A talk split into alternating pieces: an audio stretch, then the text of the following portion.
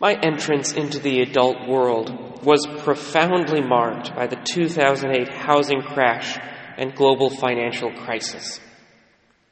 I was a junior at a college that provided free tuition to everyone who was admitted. And I remember community meetings where the college administrators explained to us that our endowment had lost 40% of its value virtually overnight, and that the college could no longer offer full tuition scholarships to incoming students. That's $200 million that just disappeared. I remember going to daily Mass in Boston and hearing a man pray for almost a year that he could find a job after being laid off. I remember how my college classmates, who were some of the most well educated and well qualified engineers in the country, how even they were worried about finding employment after graduation.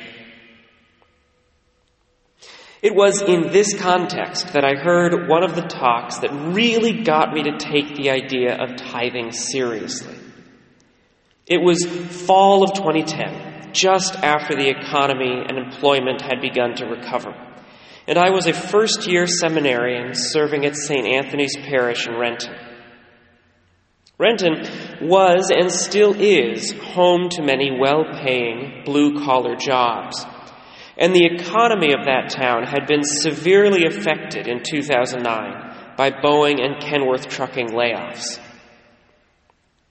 The couple giving this talk had themselves been unemployed for a period of time. And yet, when the economy crashed, the jobs went away, and they were forced with some very hard financial decisions.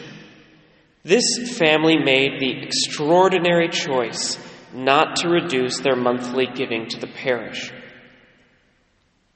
And during this talk, they described how the Lord worked powerfully through their continued tithing by helping them keep everything in perspective during a very difficult time. And unexpectedly, by preventing them from ever worrying about how they would make ends meet. As they described it, the Lord made sure they were taken care of because they continued to put the Lord first, even in finances. Well, like I said, this talk got me to take tithing more seriously at an important point in my life. I already understood the obligation to help the church with her needs but I had never really thought about tithing as a spiritual practice. I had never before considered tithing as something that the Lord would use to take care of me.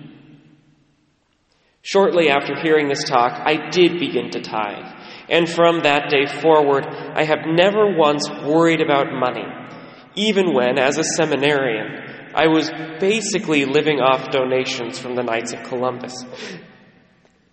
It was this confidence in God, born of tithing, that convinced me this year to donate my income back to the parish for the entire period of the pandemic that we were not offering public Mass.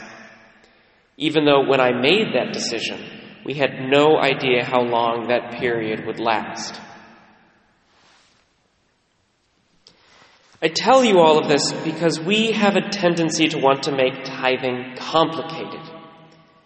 And given that this homily will end with a worksheet, there is a part of it that is complicated. But the concept is very simple. If you are giving to God, He is going to take care of you. Not in a transactional way, not in a you scratch my back and I'll scratch yours situation like we might have in business or politics.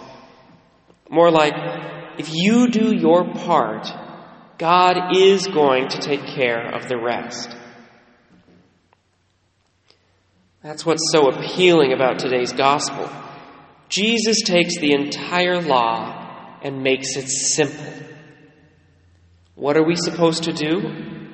Only two things love God and love neighbor. Easy, right?